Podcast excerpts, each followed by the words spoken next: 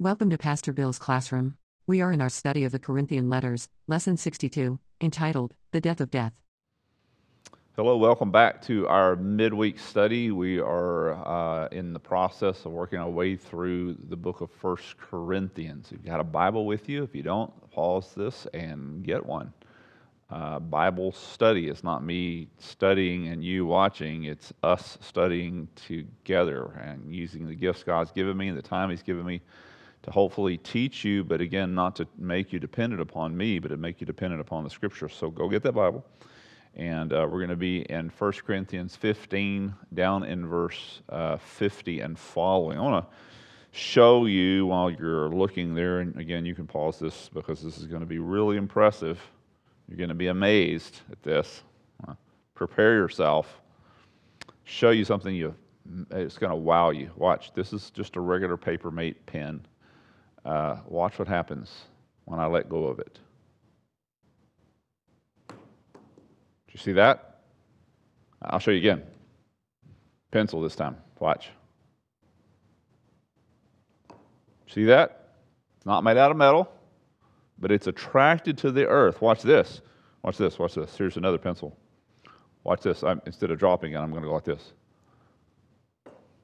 So, so notice it defeated the pull, and then it was defeated by the pool. It cheated it for a little bit, but then it it wasn't permanent. Uh, isn't? Aren't you impressed by that? No, we're not impressed by that. Gravity is part of our lives. I mean, we accept it. It's uh, uh, not a novelty, certainly. We're used to it. We embrace it because there are no exceptions to it. None at all. Uh, they say the strongest gravitational pull in the universe is a black hole. You probably heard of a black hole. It's a star that's collapsed, reached a certain age, and has collapsed in on itself and it creates this massive uh, draw, this gravity, pulls in even other stars, uh, pulls in light. Even light can't escape the gravity. That's a powerful thing. The most powerful gravitational pull in the universe, they say, is a black hole, but there is something they're not considering. Uh, something stronger than a black hole, actually, because this something even sucks in black holes. And that something is called death. Black holes die, don't they? Stars, our sun, our planet, our bodies, our world, and everything in it. Nothing. There are things that escape black holes. There's black holes in the universe right now that are not affecting us whatsoever. There is nothing that escapes death, is there? Absolutely nothing. It is the ultimate gravity. There's nothing that escapes its pull. So I want to talk to you about the, that topic today. And uh, let's begin with a word of prayer, and then we're going to get into uh, our subject. Heavenly Father, we thank you uh, that you have defeated death.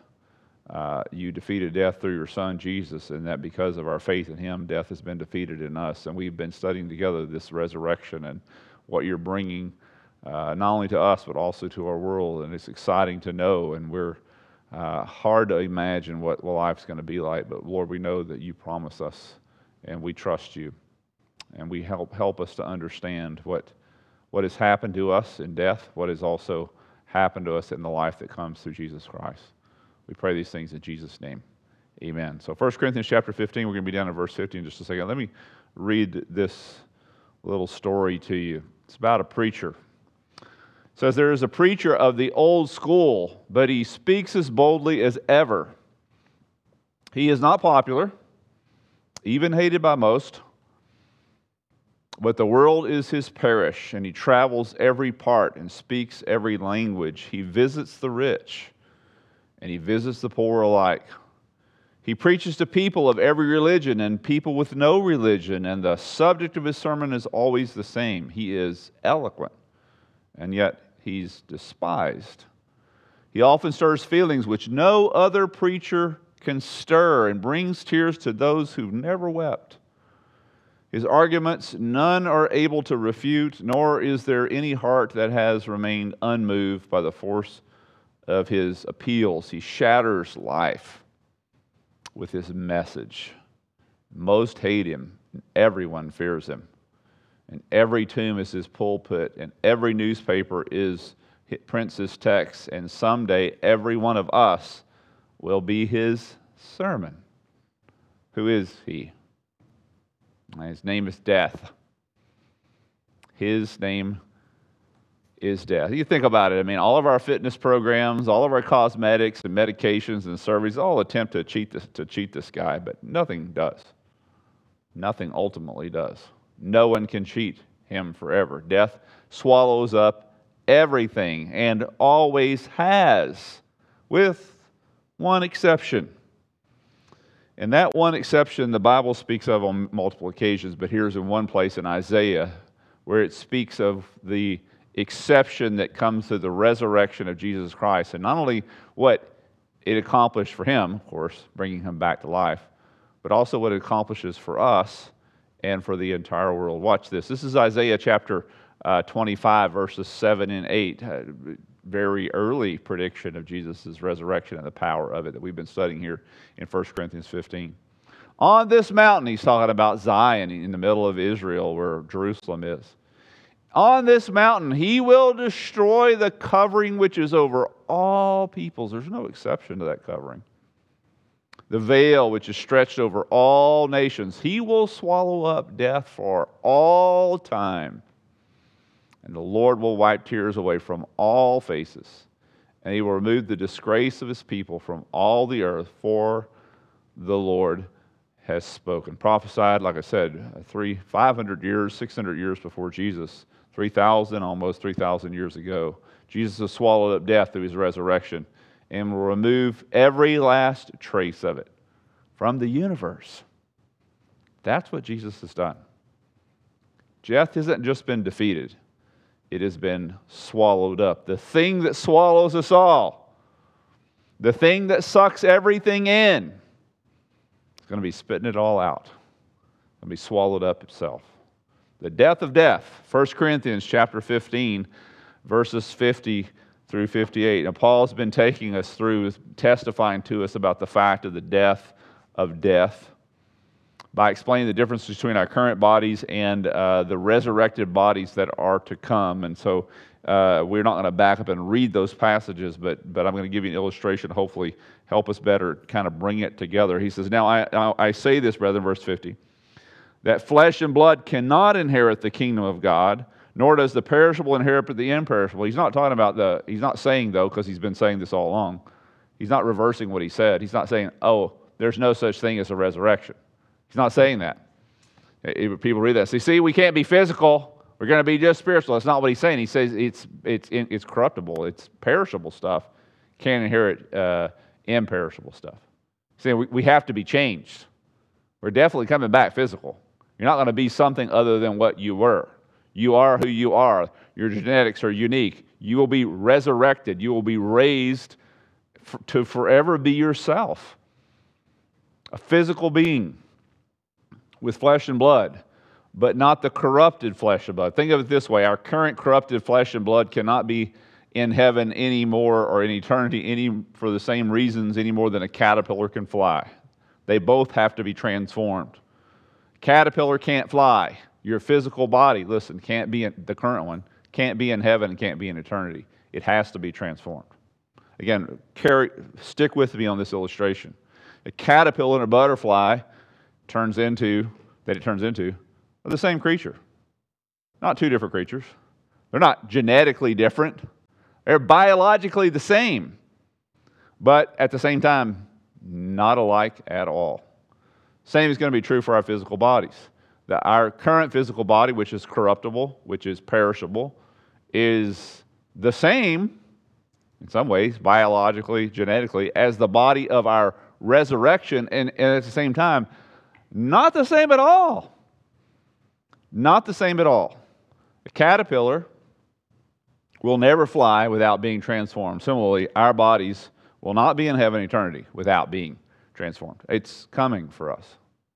The, big part's already been accomplished. Our spiritual renewal, Our, our spiritual resurrection, our soul and spirit has been resurrected already through the process of Christ. So we're already in the middle of this, if not three quarters of the way through it. The, the final part is just our body. It's already, the bigger stuff has already been done.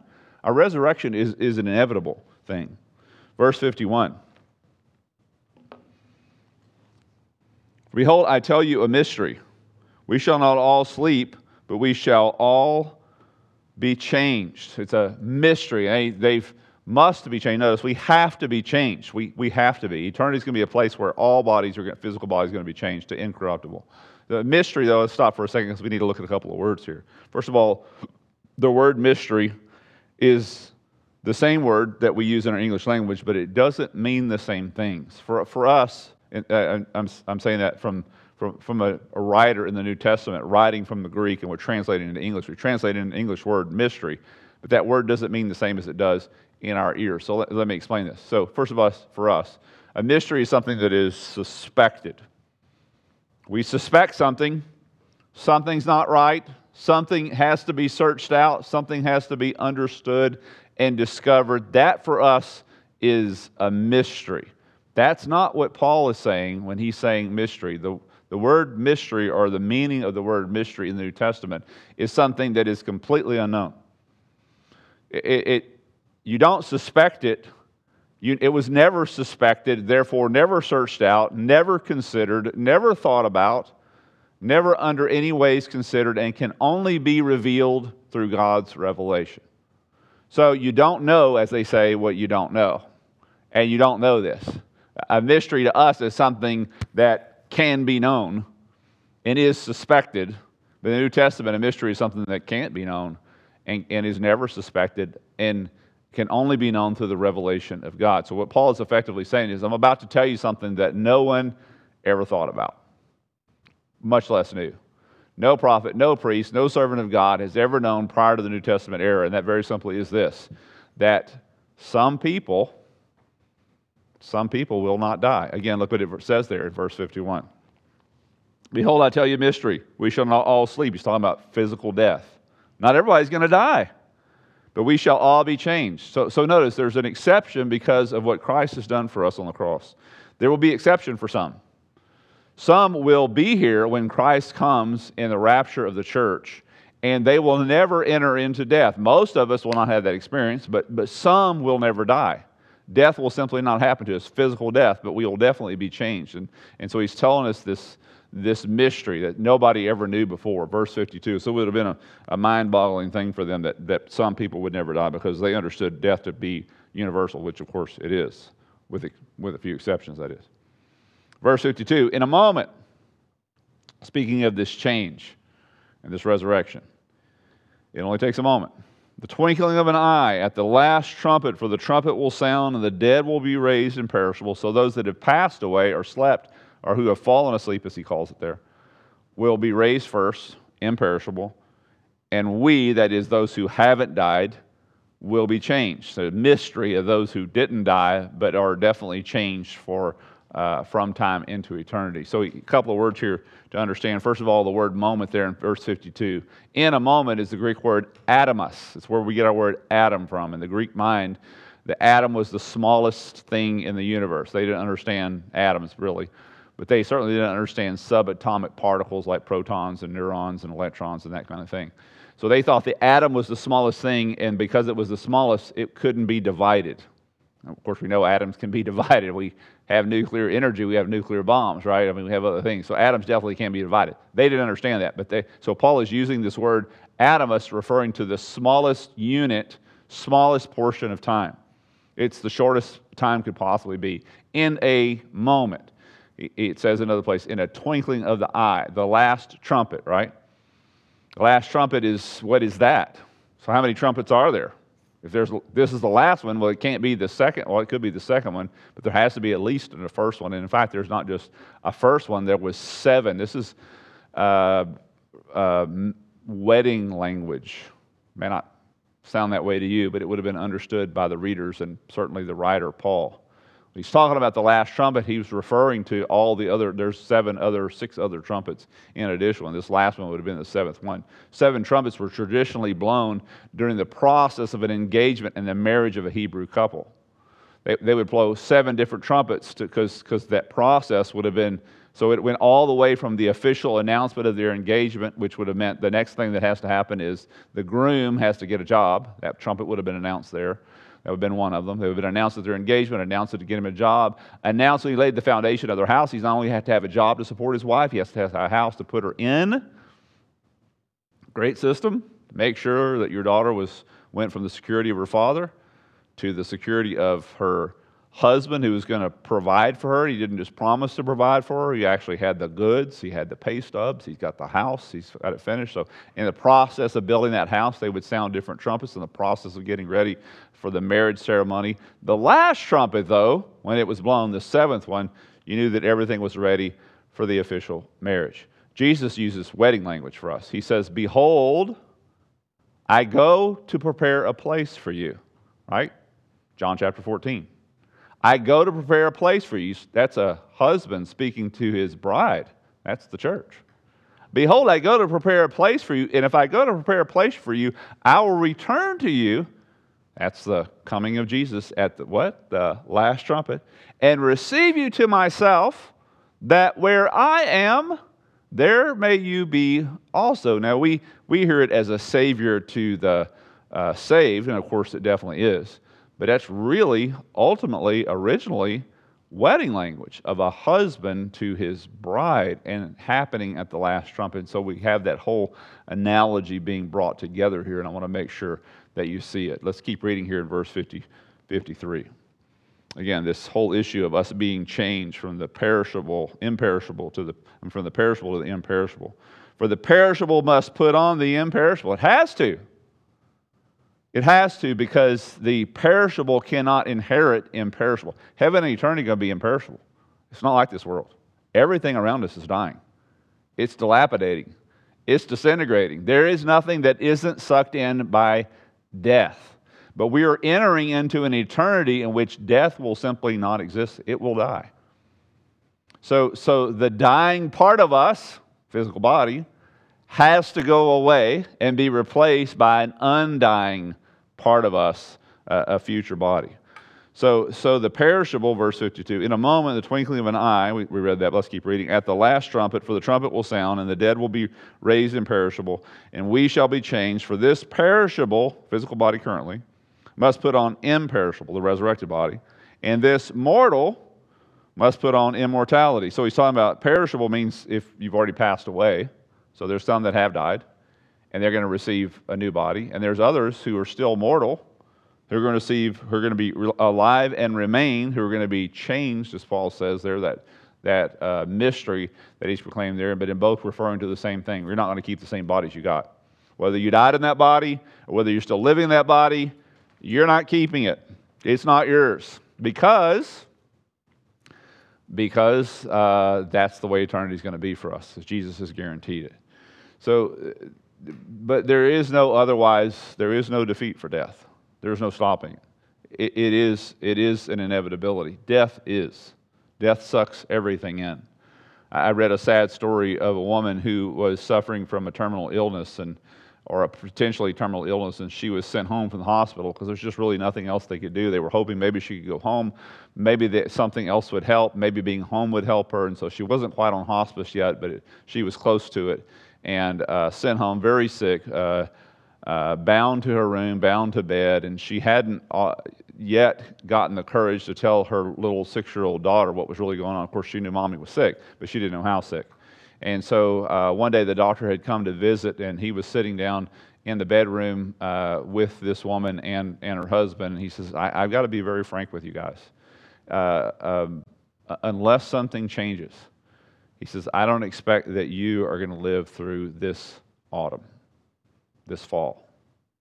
And unbeknownst to the three of them, the little girl was listening. And when she heard that, she went out and started doing something very unusual. Course, what's the sign of autumn or fall? Leaves falling. The mom looked out the window, and the little girl had a roll of scotch tape in her hand, and she was picking up the leaves It's a sad story, I know. Picking up the leaves and taping them back on the tree because somehow in her mind she believed that that would stop her mom uh, from packing. If she could just stop autumn from coming, right? You can just stop the inevitable. Put the leaves back on the trees, then maybe mommy will live. Well, uh, no, she won't. You can't stop it. Like, I say, it's like stopping the tide. It's like stopping the leaves from falling. You simply cannot do it. But Jesus, on the other hand, has stopped it for all those who's placed their faith in him. Verse 54. But when this perishable will put on imperishable, and this mortal put on immortality, then will come about the saying that is written Death is swallowed up in victory. Death is going to die, death is going to be replaced. Death is going to be replaced. It's not just a matter of Jesus halted death, Jesus has reversed the process. The resurrection means, resurrection of Christ means that he's robbed death of all of its victories. All the past and present victories of death, Jesus will rob them all, as I said before. Everything that death has sucked in, will, it will be made to spit it back out.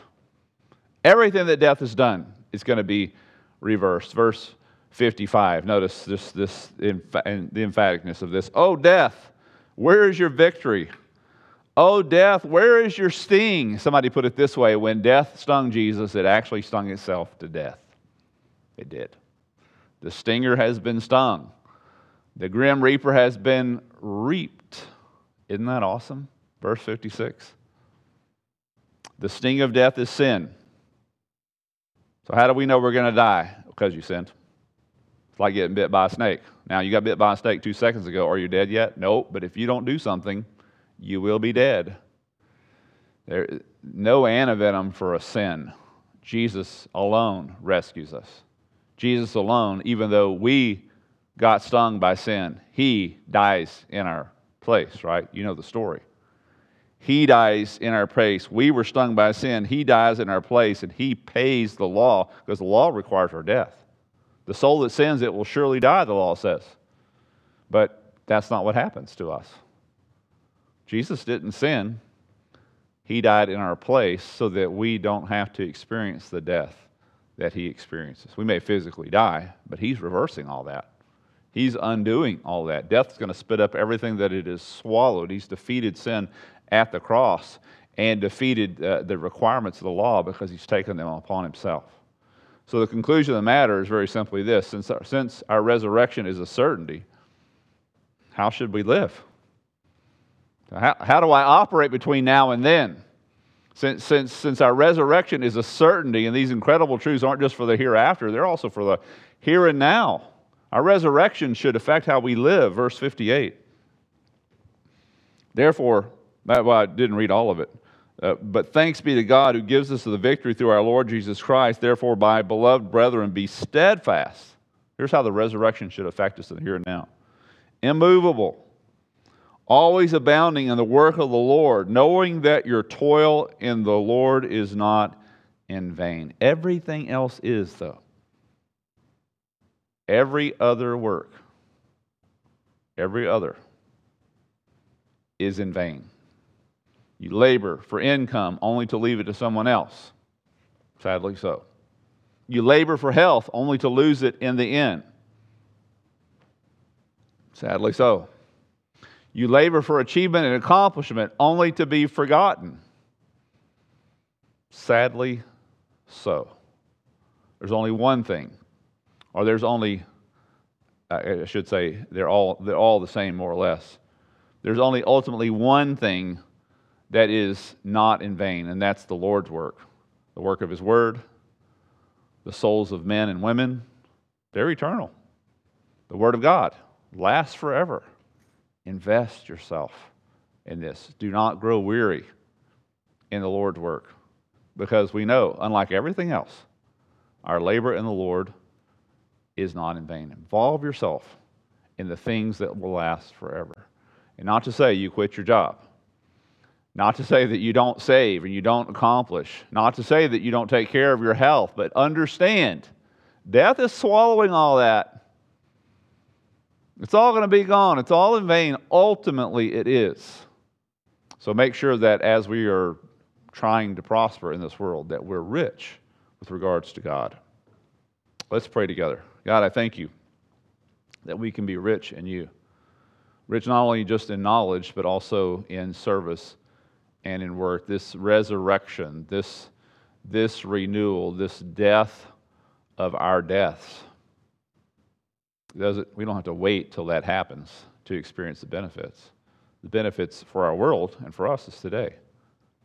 How I live, how I think, how I operate, how I speak, what really matters, what I really ultimately invest in changes all that. Jesus, thank you for swallowing up the thing that swallows all of us. Help us to live today in your victory, we ask. In Jesus' name, amen. Thanks for visiting. Find us at www.islandbaptistchurch.org.